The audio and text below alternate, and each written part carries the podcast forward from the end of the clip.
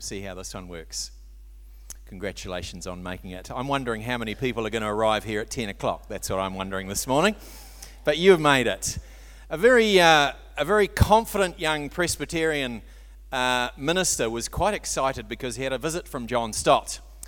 And when John Stott arrived, this confident young Presbyterian minister said to him, uh, You know, Mr. Stott, uh, it takes me about five minutes to prepare my sermon on a Sunday morning. It takes me the time from leaving the manse just over the road to get here on a Sunday morning. And uh, John Stott didn't say too much, the master preacher. Anyway, they, they went through the service, and this confident young Presbyterian minister went up and saw the master of preachers and said, How did I go, uh, Mr. Stott?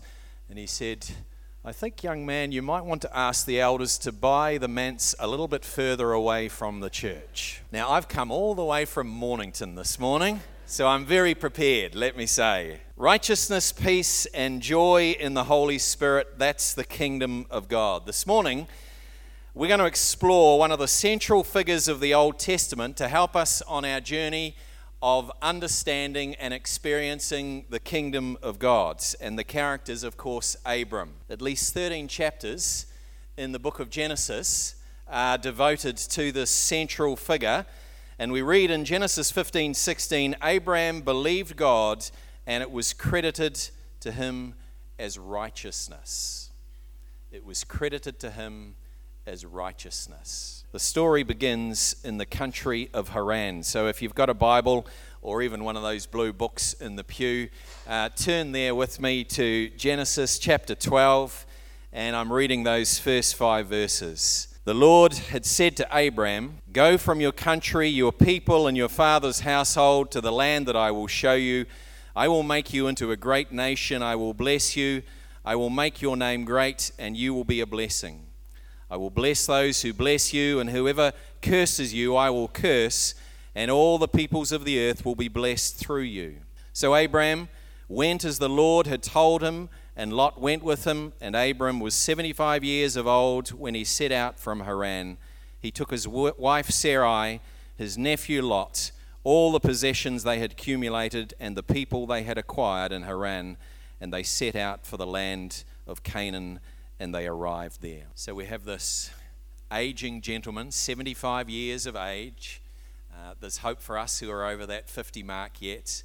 And he is told by God a sevenfold blessing. He's given a sevenfold promise in those first five verses. Some people have said that those first few verses of Genesis 12, really the Old Testament is an unpacking and an exposition of those verses. All of the Old Testament, after this point, in one sense, can be a working out of these seven promises that Yahweh has given to Abraham in these first few verses of Genesis t- chapter 12. I will make you into a great nation. I will bless you. I will make your name great. You will be a blessing. I will bless those who bless you, I will curse those who curse you. And the seventh promise, and perhaps the most significant of those seven promises, all people on earth will be blessed through you. All peoples on earth will be blessed through you. Question When did these promises that Yahweh gave to Abraham, when do they get fulfilled? We're going to explore that question this morning. Well, American presidents seem to think that sometimes those blessings get invoked on them. I will make you a great nation. It's not just the current uh, president that has invoked that. A number of American presidents seem to think that this blessing applies to them. Uh, but these are promises to God's people through Abraham. Abraham meaning exalted father. Now, at this point in the narrative, God hasn't made a covenant with Abraham. He's commanded him to go, He's commanded him to leave his homeland, to leave the familiar, and to go to a place that isn't specified. Yahweh just simply says to Abraham, Go, leave behind your father's homeland and his households. So Abraham went, verse 4. As the Lord told him, and Lot went with him. Abraham was 75 years, and he went and he set out from Haran. Obedience is absolutely part of the character of Abraham. When God tells him to do something, time and time again through the text, Abraham's response is to simply do as he is told. He has a few other character flaws, but one of his virtues is certainly his obedience to the Lord's. So he takes his nephew, he takes his barren wife, Sarai, and we learn that in chapter 11 that Sarai is, is unable to have children. He takes his possession, they set out for Canaan, and they land in this place about two hours north of Jerusalem. That's where we're located at this point. Abraham traveled through the land as far as the site of the great tree of Mamre and Shechem. At that time, the Canaanites were in the land. The Lord appeared to Abraham and said, To your offspring I will give this land. So he built an altar there to the Lord who had appeared to him.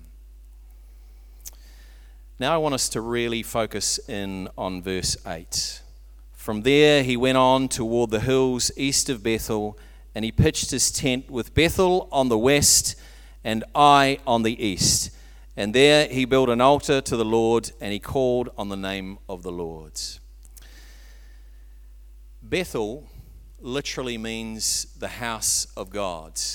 Bethel on the west, Ai on the east, and Ai means the house of ruins.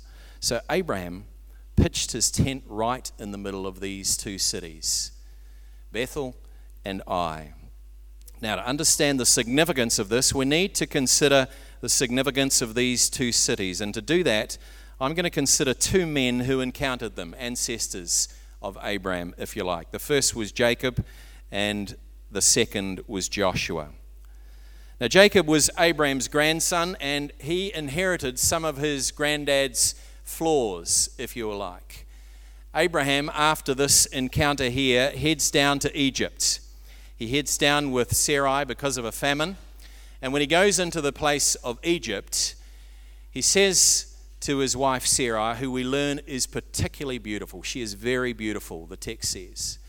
And Abraham says, We're going to tell the Egyptians that you're not my wife, that you are my sister.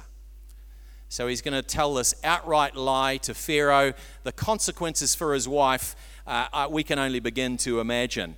But that was something of the character of Abraham. Well, his grandson, as can often happen, these flaws can get passed down. His grandson Jacob inherits this sense of deception. His name literally means grasping deceiver. And so Jacob returns many, many years later to this place of, of Bethel. In Genesis 28, we learn that Jacob has a dream at Bethel, and the significance of this dream is twofold. Firstly, the dream that Jacob is given confirms the promises that Yahweh had given to his granddad all those years earlier. He confirms that God will give the land he was lying on to his descendants. That's the first significance of the dream that Jacob has. The second aspect of the dream is that he sees the stairway from earth heading up to heaven, and he sees angels ascending and descending on it. Now, this is the very language that Jesus uses in John chapter 1 when he calls Nathanael. He says, You will see this ladder with angels ascending and descending, but Jesus adds the inference that they are ascending and descending on the Son of Man. Now, this is the vision, this is the dream that Jacob had in Bethel. In Genesis 35, Jacob after having reconciled with his brother, after having gathered his household together, ends back in Bethel and he settles there. The Lord says, You're going to settle in this place. But he says, Before you go in there, your household must purify themselves. They must get rid of any foreign gods because this place is holy, so you must be holy. Let's call Bethel the gateway to heaven. The other city is Ai. It's a very different picture. It's literally a heap of ruins. And so, if we considered Dunedin on our left, I was going to say we could consider Balclutha on our right, but that would just be going too far for our Balclutherites. But literally, Ai means a heap of ruins. And the next time we encounter Ai is in Joshua 7. So Ai is the second city that the Israelites encounter when they cross the River Jordan. The first city that they overcome is Jericho, and they do that miraculously. The next city is Ai. Joshua sends out a couple of scouts to Ai, and they come back very confidently and they say, Look, it's just a little city. You don't need to weary the whole army, Jacob says. Joshua says. You don't need to weary the whole army. Just send up two or three thousand of the army. So, very confidently, Joshua sends up two or three thousand, a small portion of the army, and they get absolutely routed. They underestimate the power of this city. They underestimate it, they get destroyed. 36 men are killed, and they flee in terror. Not only do they get beaten back, but we learn in that encounter one of the Israelites, Achan, steals some of the devoted goods. He steals some of the idols from that city and he hides them from Joshua and the rest of the Israelites, and Yahweh's judgment falls on Achan. Yahweh says to Joshua, You cannot stand against your enemies until you remove these idols. The sin of one man, Achan, brought judgment on Israel. So let's call Ai the gateway to ruin. We have the gateway to heaven on one side, that is Bethel, and we have the gateway to ruin on the other side, that is Ai. And Abram pitches his tent right in the middle between Bethel and Ai. What's the spiritual significance of where Abraham lands? Well, I think this is the perennial tension for God's people down through the ages. We are called to be holy, we are called to be separate, and yet we are called to engage with this broken world. Listen again to what the seventh promise was that was given to Abraham, and all peoples on earth will be blessed through you. Part of the commission that was given to Abraham was not just to be a blessing for himself, not just to make a name for himself, not just to make a nation, but to be a blessing for all the nations. All peoples would be blessed through him. And so, significantly and symbolically, he pitches his tent between Bethel and Ai. This is the tension that we all carry ourselves. We're called to be separate, we're called to be holy, and yet we are called to be a blessing to this broken, sinful world that we live in. How do we live that out? How do we live that out? You see, I want to say this morning that the blessing that God promised to Abraham, the blessing that God promises to you and I, is not a commodity to consume, but it's an aroma to be shared. It's not a commodity to consume that we keep for ourselves, but it's a aroma to be shared with all the people that we come in contact with. Yesterday, I had that so beautifully demonstrated to me. We had a visit from a dear couple. Some of you will know the household, Amy and Damien. They got radically saved four or five years ago. We baptized their households, and Amy and Damien visited us yesterday. And they were sharing how they had gone to a new church. They're now living in Rolleston They'd gone to a new church up there and they'd struggled to connect with that church. They'd gone to a bigger church and they'd struggled to connect with that church. They're quite shy, they're quite quiet. English is their second language, and nobody in this little church where they were seemed to be engaging with them or making them welcome. And Damien said to me, he said, You know, a few months ago we made the decision rather than waiting for the people around us to invite us to their place, we made a decision to say, Well, once a month, we're going to invite people into our home. And they said, You know what happened? All of a sudden, people started talking to us. All of a sudden, people started to engage with us because they took the initiative. How often do we sit back and say, Isn't it somebody else's responsibility to extend the blessing to me? And God would say, How about starting with your own hearts? You see, the blessing of God is not a commodity to consume, it's an aroma to share. And that was the call of Abraham. Like good coffee in the morning, like bacon and eggs any time of the day, like your mother's cooking in the evening, the blessing of God's is an aroma to be shared. Abraham understood this, and so he pitched his tent between Bethel and Ai. In obedience, Abraham followed the Lord's leading, but there was much more testing for him to come. As I've already mentioned, famine drove him down to Egypt. On his return, his nephew Lot was kidnapped by warring kings. There were nine kings in the area, and they were all fighting. Lot gets kidnapped, and Abraham, with his followers and his servants, go after them, and they rescue Lot back, and they defeat these nine kings.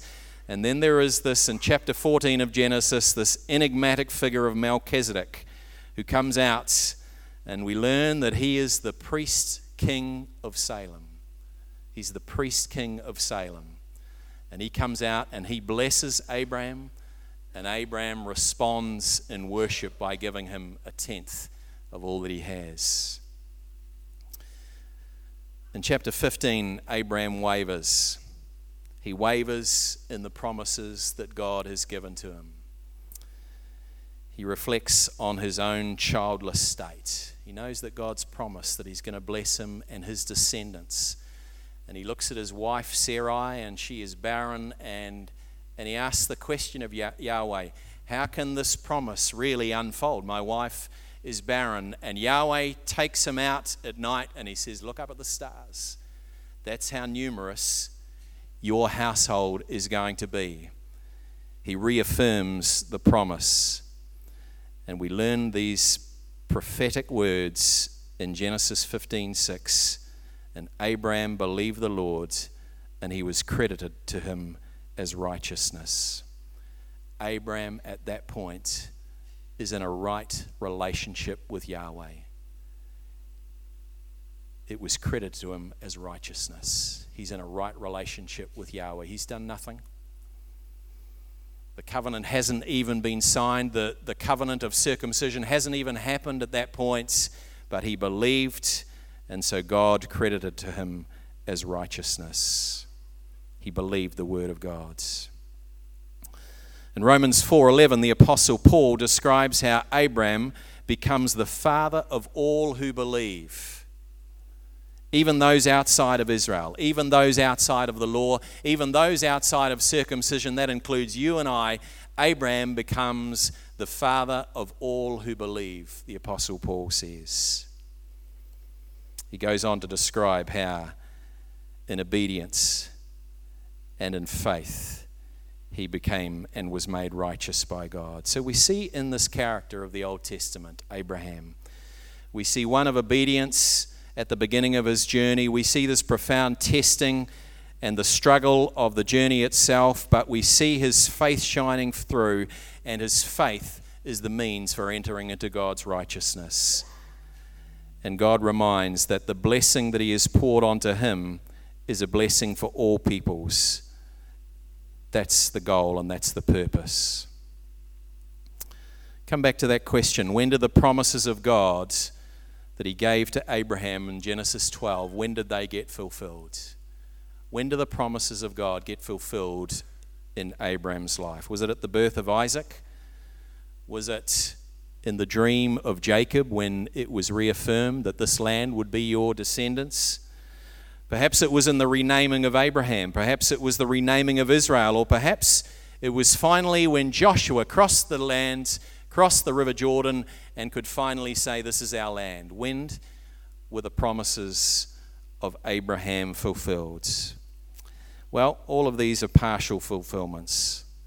The promises recorded in Scripture are all partial fulfillments.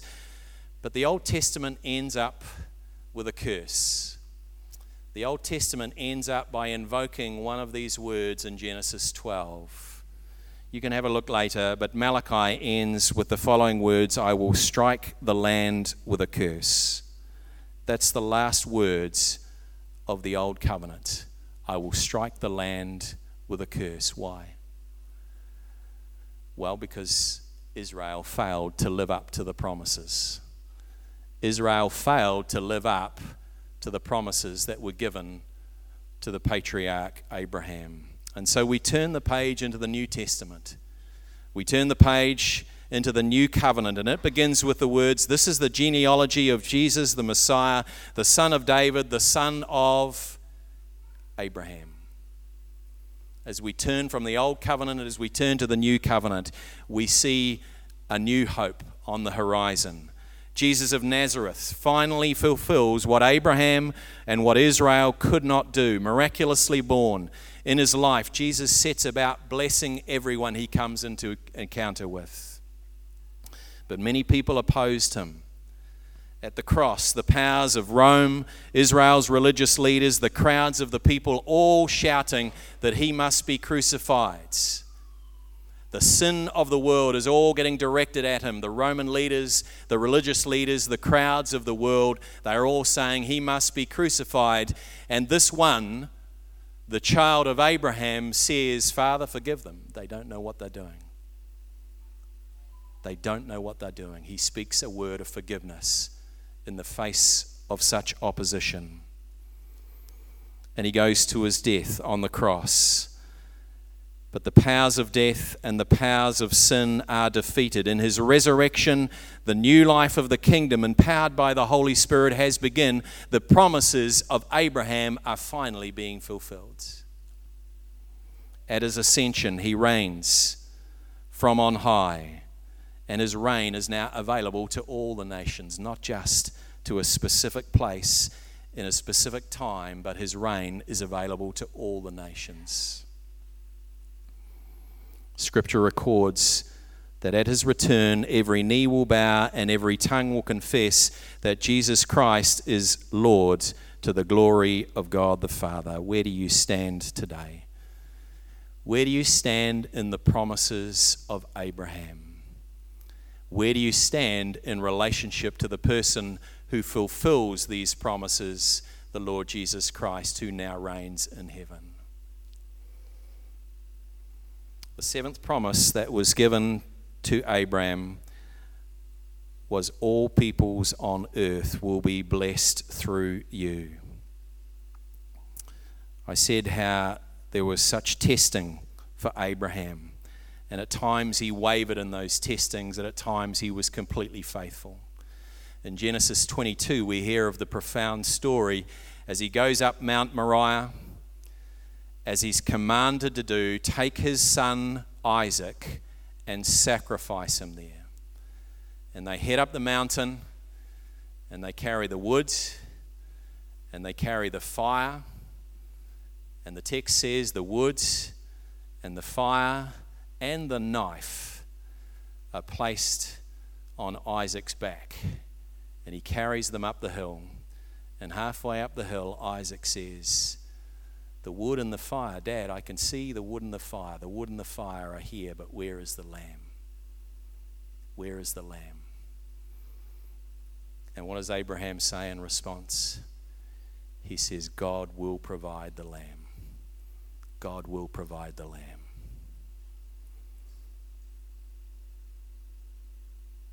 I was only reminded this week that as you read the text of Genesis, a lamb is not provided it's a ram that's provided. You see, the sacrifice that was offered in Genesis 22 was not the sacrifice that God was working towards. The sacrifice that God was working towards so that we can know righteousness happened at Calvary 2,000 years ago when His Son went to the cross for you and I. Where do you stand this morning in the promises of God? Abraham believed God and it was credited to him is righteousness. Do you believe God this morning? Do you believe the promises of God that in his Son you can enter into that place of righteousness? You can know the blessings. Every blessing that is articulated to Abraham, everything that God has said to Abraham is found now and fulfilled in Christ Jesus. Do you believe God when he says that? And if you do believe that significantly, then you need to know that the seventh blessing describes that this is not just for you. as significant and as profound as it is, these blessings are for you, but they are not just for you. The blessing of God is not a commodity to consume, it is an aroma to be shared. And you know what that aroma is? It's the aroma of Christ. When you leave this place this morning, when you have a cup of tea this morning, you take with you the aroma of Christ if you have believed and trusted in God's only Son, the Lord Jesus Christ. Let me conclude with the words from the Apostle Paul in 2 Corinthians. Paul says the following He says, But thanks be to God who always leads us as captives in Christ, triumphant procession, and He uses us to spread the aroma of the knowledge of Him everywhere. For we are to God the pleasing aroma of Christ among those who are being saved and those who are perishing. This is the aroma that we carry the aroma of Christ when we believe and put our trust in Him. Let's bow our heads and our hearts in prayer. Father, we thank you for reminding us from your word this morning of our imperfect father Abraham, of our flawed yet obedient yet faithful father Abraham. Thank you for reminding us that you can use anybody Isaac, Joshua, Peter, myself. You can use anybody because it's not about us, it's about you. And so I pray for my brothers and sisters here this morning. Lord, would you grant us the faith to put our trust in your Son? We thank you that all of your promises, all of your blessings, are fulfilled in the person of the Lord Jesus. And we thank you that as we put our trust in you, you credit us as righteousness. You bring us into a right relationship with you. And so I pray for my brothers and sisters here this morning. For any that don't yet know you, Lord, would you grant them the saving faith to say yes, to say no, no to the house of ruins, and to say yes to you, Lord Jesus. Lord, thank you for the blessings that you pour into our lives. Thank you for the gift of the fellowship that we share one another. Thank you above all that you have credited to us as righteousness because of your Son, Jesus. Thank you that in Him we see the ultimate faithful, grateful, and obedient Son.